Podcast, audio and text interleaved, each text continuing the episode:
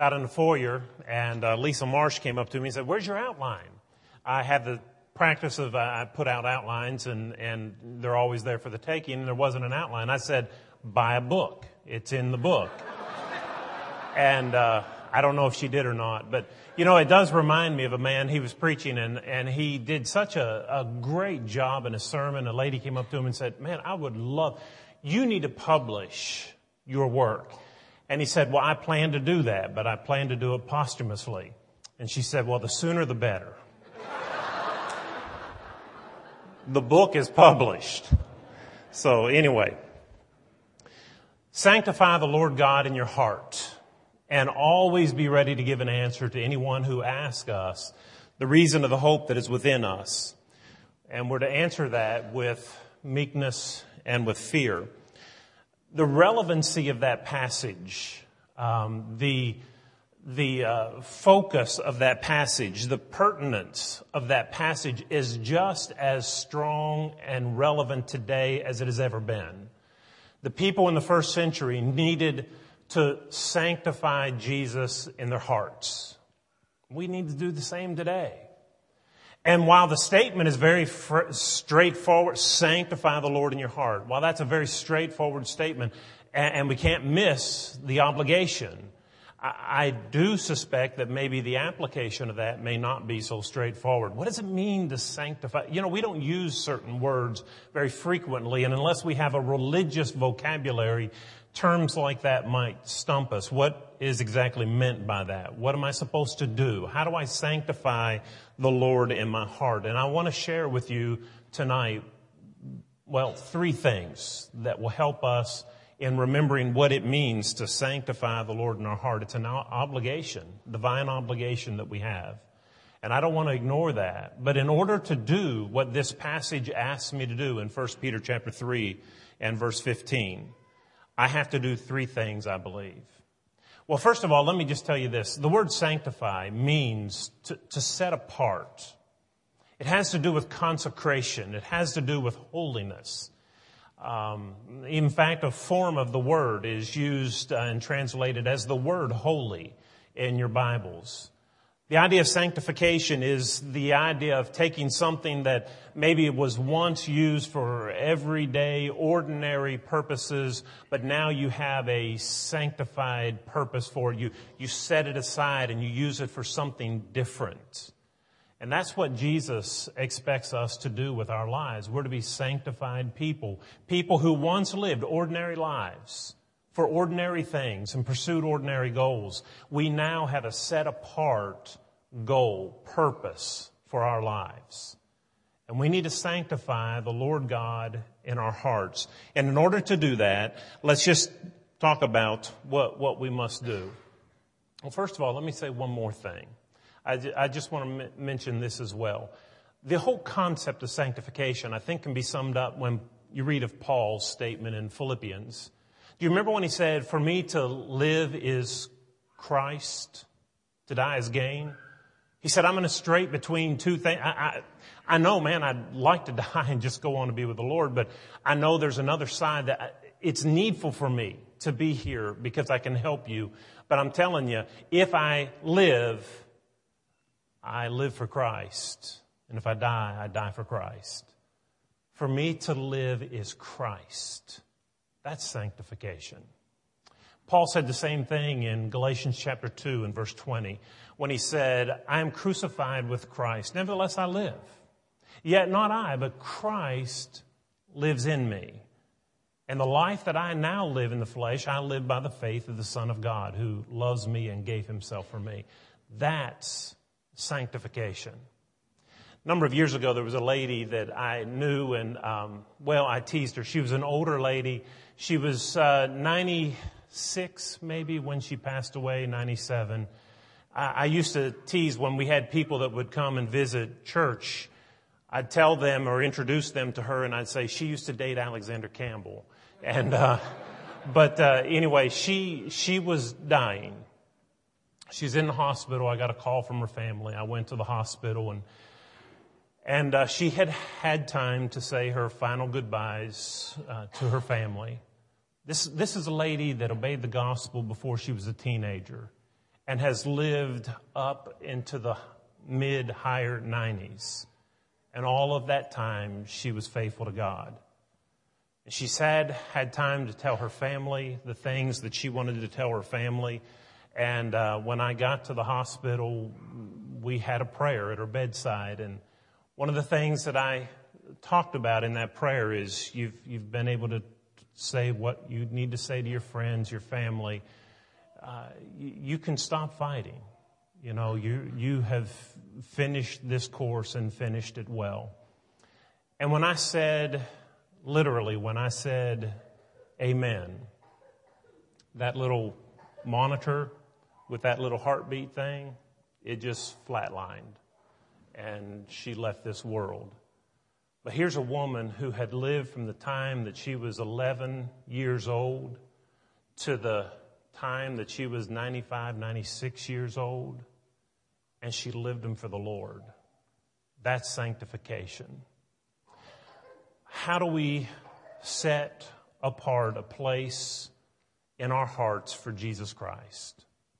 Well, I think sanctification requires at least three things. And that's what I want to share with you for the rest of the time. Number one, sanctification requires a separation. There has to be a separation. And that separation can be, well, I think better understood if we just remember four little prepositions. We need to be separated from the world. You remember what Paul said in Second Corinthians chapter six. How can light have fellowship with darkness? Uh, you know, there's, there's, you've got to come out And, and be separate. Come out from among them and be separate.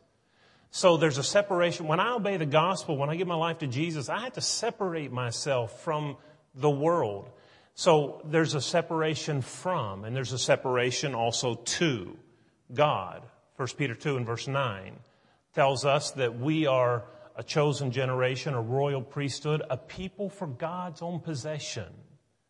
We separate ourselves to Him. We give ourselves to Him.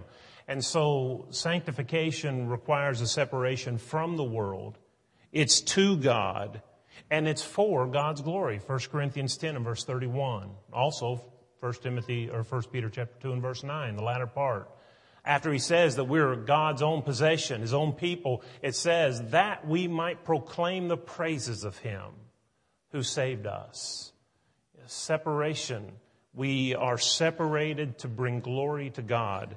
And then finally, by the blood of Jesus Christ.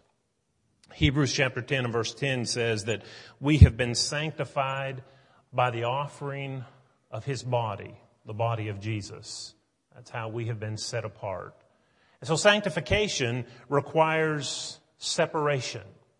If I am to be sanctified, I have to separate myself from the world to God, for the purpose of bringing glory to His name, and by the blood of Jesus. That's the only way it can happen. But let me tell you, sanctification is a challenge. And if you don't believe that, look around. The idea of separating oneself from the world isn't as easy as it is to just get up and say. Because I believe that in many places, there's a need for greater separation among God's people, separation from the world. Well, I can't leave the world. Jesus does ask me to live in the world, but not to be of the world. I see a need for more separation. I think worldliness is a scourge in the church today. I don't see that we're all that threatened by religious error as much as we are from within in terms of godly, separated living from the world. Go on, just for an example, go to Facebook. And you see people who have this, you know, their, here's their profile on Facebook. And they love God and they love Jesus. And the Bible's their favorite book. And they have all this listing here. And it's, it, wow, man, it looks great. And then you just read a little bit further, and they're like, what as their favorite movie? They they enjoy what as a pastime? What's their, what do they do? Go look at their pictures and see the activities that are presented in their pictures. And then you say, how can you say what you say and practice the things that dishonor the God you say you love. Somehow there's a disconnect. It's not registering to people. They put on Jesus, they become a child of God, they're baptized, and they don't understand the separation that God requires of them. If they understand it, they're not doing it very well. We need to understand that separation, godly living, is required. I think the greatest challenge to the church today has to do with the idea of worldliness. Um, impure dress, impure speech, materialism, base entertainment choices, and again, the list can go on and on. Listen, the Apostle Peter said, you need to sanctify the Lord in your heart, and that means separating ourselves from the world, and we need to be about that. This quote really bothers me. I read a book not too long ago by the name, a man by the name of David Burcott. And in the book, he was writing about what second century Christians believed and practiced and compared that to some of the things that were taking place in, in the twenty-first century. One of the things that he said is that now, two thousand years since the beginning of the church, there are some people who are trying to restore New Testament Christianity and go back to the simplicity of New Testament Christianity. And he mentioned us in his book. He's not a member of the church, but he mentioned us in the book. And he had some very good things to say about what we're trying to do, about going back to the Bible and letting the Bible be our only guide. We don't have creeds. We don't have, uh, you know, councils or synods or anything. We just go back to the Bible and let it be our guide.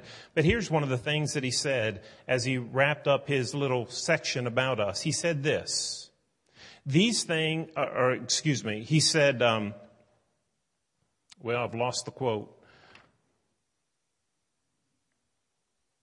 Well, where is his? There, here's his quote.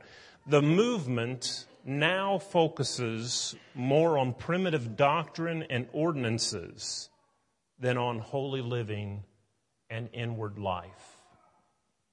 Man, I hate that.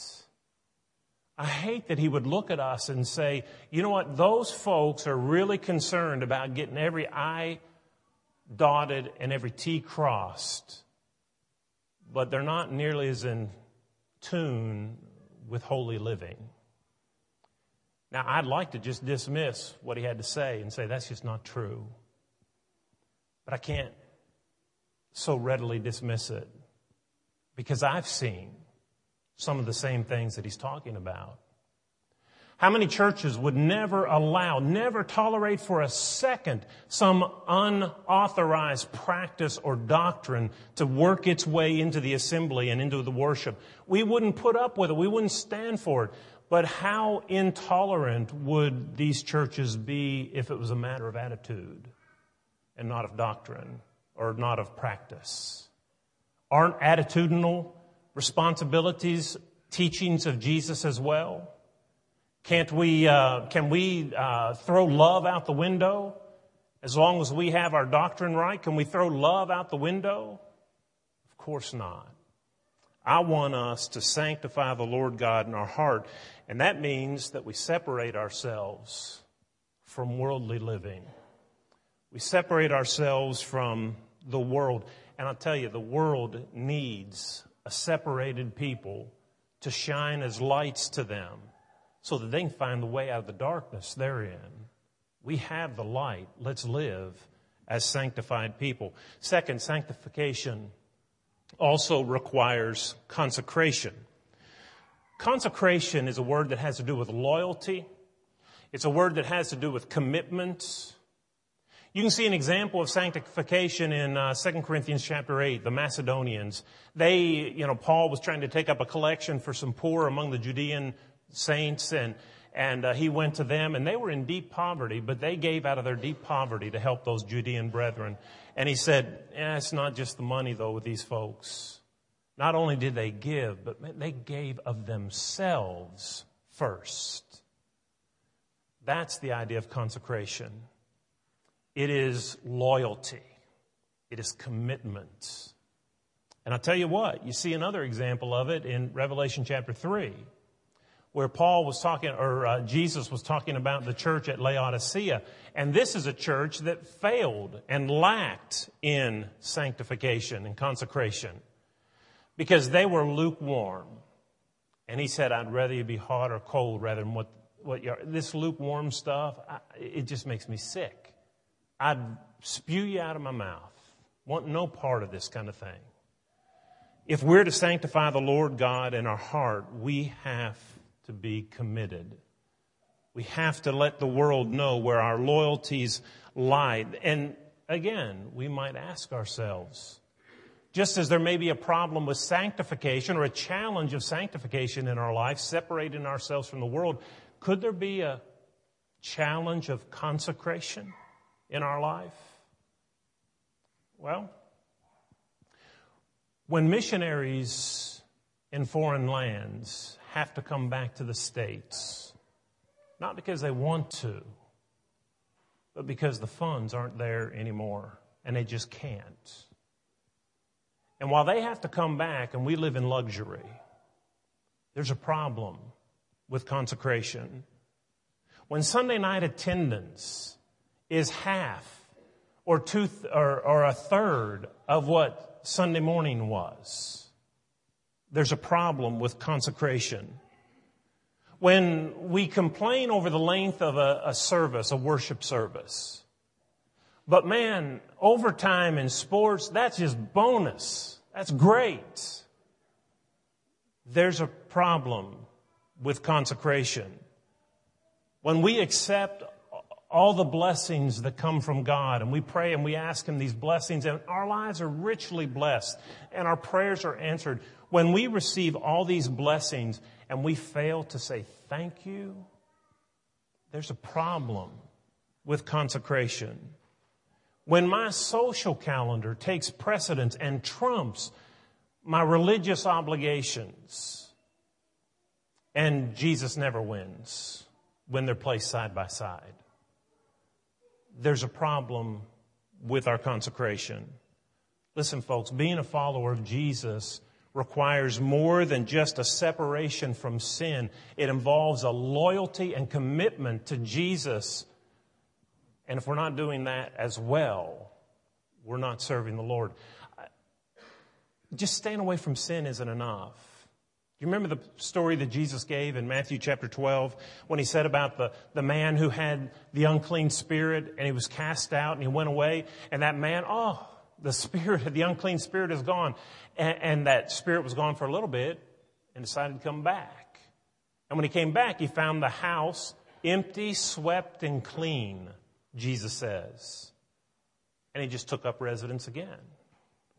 Well, why did he take up residence again? Because it was empty.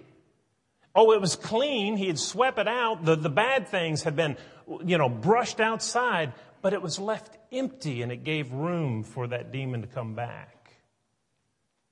It's one thing to say, I have been redeemed from sin. I'm not going to do sin anymore. I repent of my sins. My next question is, well, what are you going to do right? How are you going to do service to the Lord? I once heard a story about a man who was uh, arrested for fighting. And the judge called him up on the stand and said, now listen, you have any character witnesses? He said, well, the sheriff, for one. And the sheriff stood up and said, I can't, I can't be a character. I don't even know that man.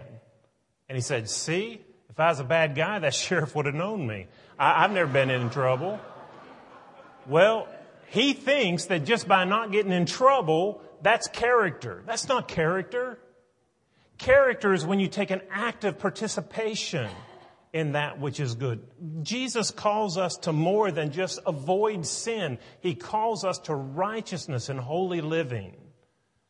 Sanctify the Lord in your heart means that I've got to separate myself from the world, and I have to consecrate myself to Jesus. And third and last is that sanctification requires holiness.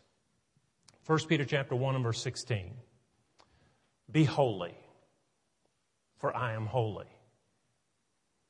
Without holiness, no one will see the Lord. And if you think you can, you're fooling yourselves. We live in a time when there's a lot of deception in the world, and probably the worst deception is when we deceive ourselves. And, and people have deceived themselves into thinking, I think that I can have Jesus as my Savior, but not as my Lord. Man, I'm going to get baptized. I'm going to turn from sin. I'm going to place Jesus on in baptism, and all of my sins are forgiven, and He becomes my Savior, and I'm saved from my sins. Yeah, all that's true. But then what? What do you mean, then what? There is a then what. How are you going to live your life? Sanctification requires holiness. We have to pursue righteousness and holiness and godliness, and we can't just simply uh, live unholy lives. I know that we all sin, and sin will plague us to the day we die. Sin will be a constant battle and struggle, and Romans chapter seven says so. But you know, the difference in one who struggles with sin and one who gives in to sin is, is vast. As a child of God, I'll never rid myself of sin. There will always be times when I stumble, when I just careless, um, I do things, I say something without thinking, and I make a mistake, and, and it's sin. But there's a great difference in the child of God who's trying to walk in the footsteps of Jesus and who occasionally stumbles than the one as described in Romans six and verse fourteen, wherein sin has dominion over them. As a child of God, I need to sanctify the Lord God in my heart, and that means I need to be holy. Oh, I'll never be sinless, but I can strive to be holy. And listen, the longer we live, the better we should get at this. I'm not saying we're ever going to expunge sin completely from our lives, but as you mature, some of the desire of your past wanes in the presence of Jesus. I've once remember I was on a lectureship in Kentucky. One of the speakers on that lectureship got up and made this statement. He said, you know what? Our problem is that we haven't been teaching the gospel to young people. Well, that got my attention. He said, here's what, here's what our problem and our mistake has been. We have been telling our young people, don't do this, don't do that. We've been saying no. Instead of saying no, we need to be teaching them not what not to do, but we need to be teaching them that God is gracious and He forgives. Well, folks, I think that's about as bankrupt as can be. Of course we need to teach God is gracious and He forgives, but to the exclusion of saying don't. As I recall, the Ten Commandments had quite a few thou shalt nots in them, right? It's okay to say don't. It's okay to say that if you want to be holy, there are things you cannot do, and there are things that you must do. If we're to sanctify Jesus in our heart, we need to live holy lives. I, I think if if there's if things get out of balance, and if it's true what I've heard a lot of people say, that there was a time when we weren't talking a whole lot about grace and everything was about uh, holy living and and you know pulling yourself up by your bootstrap. I don't know that that's necessarily the case, and maybe a misunderstanding. But if there was ever a time when we leaned heavy. heavier on work than on grace, I think we live in a time when the pendulum swung just as far the wrong direction, the other direction. I think there are people that aren't too concerned about holy living because they're trusting in the safety net of God's grace. They're not dedicating themselves and buckling down, trying to imitate Jesus and conform their lives to Him because they say, ah, after all, grace. Listen, I believe in grace. And without it, as you know, as Sam preached this morning so well, we are no better than the worst sinner without Jesus. But the grace of God will not save you in spite of yourself. You have to cooperate. There has to be a desire on our part to be conformed to the image of Jesus. God won't save you against your own will. And so, balance. We need to teach our obligations, our holy living. But at the same time, we need to thank God for His grace. Sanctification, well, it's both a state and a process. The moment you obey the gospel of Jesus Christ, you are sanctified by the Lord. You're saved from your past sins. You are set apart for a holy purpose. There is an immediate state of sanctification the moment you obey. But it is also, at the same time, not just a state, but it's a process that is to last the entirety of your life. We work at and mature and become more and more sanctified as we mature and grow up in Christ. The more I allow myself to be conformed to the image of Jesus, Romans eight and twenty-nine, the more I'm sanctified, and the more I'm sanctifying Him in my heart. Listen, for our sakes, we better get busy at the job of sanctification. You won't see God if you fail to sanctify Jesus in your life. And I'll go one further and say this. Not only must we be sanctified or sanctify the Lord in our heart for our own sake, but you're not going to have any substantive influence on the world unless you get busy to the task of sanctification. Maybe someone's here tonight and they have come to the conclusion, they, I need to do better. Haven't been sanctified as I should. The Bible says do it, and I haven't really done it that well. I've been coasting. Well, the good thing about God is He's forgiving. God is merciful. He delights in it. Micah chapter seven and verse eighteen. If you're here tonight and you need the prayers of your brethren to be stronger, more faithful, more sanctified in His service, we'll pray to that end. And if you're here tonight and you're not yet a child of God and you need to make that decision tonight and you want to start now and be sanctified by the Lord through obedience to Christ, placing your faith in Him, turning from your sin and being baptized for the forgiveness of your sins, we'll assist you in that as well if you'll come as we stand together and sing.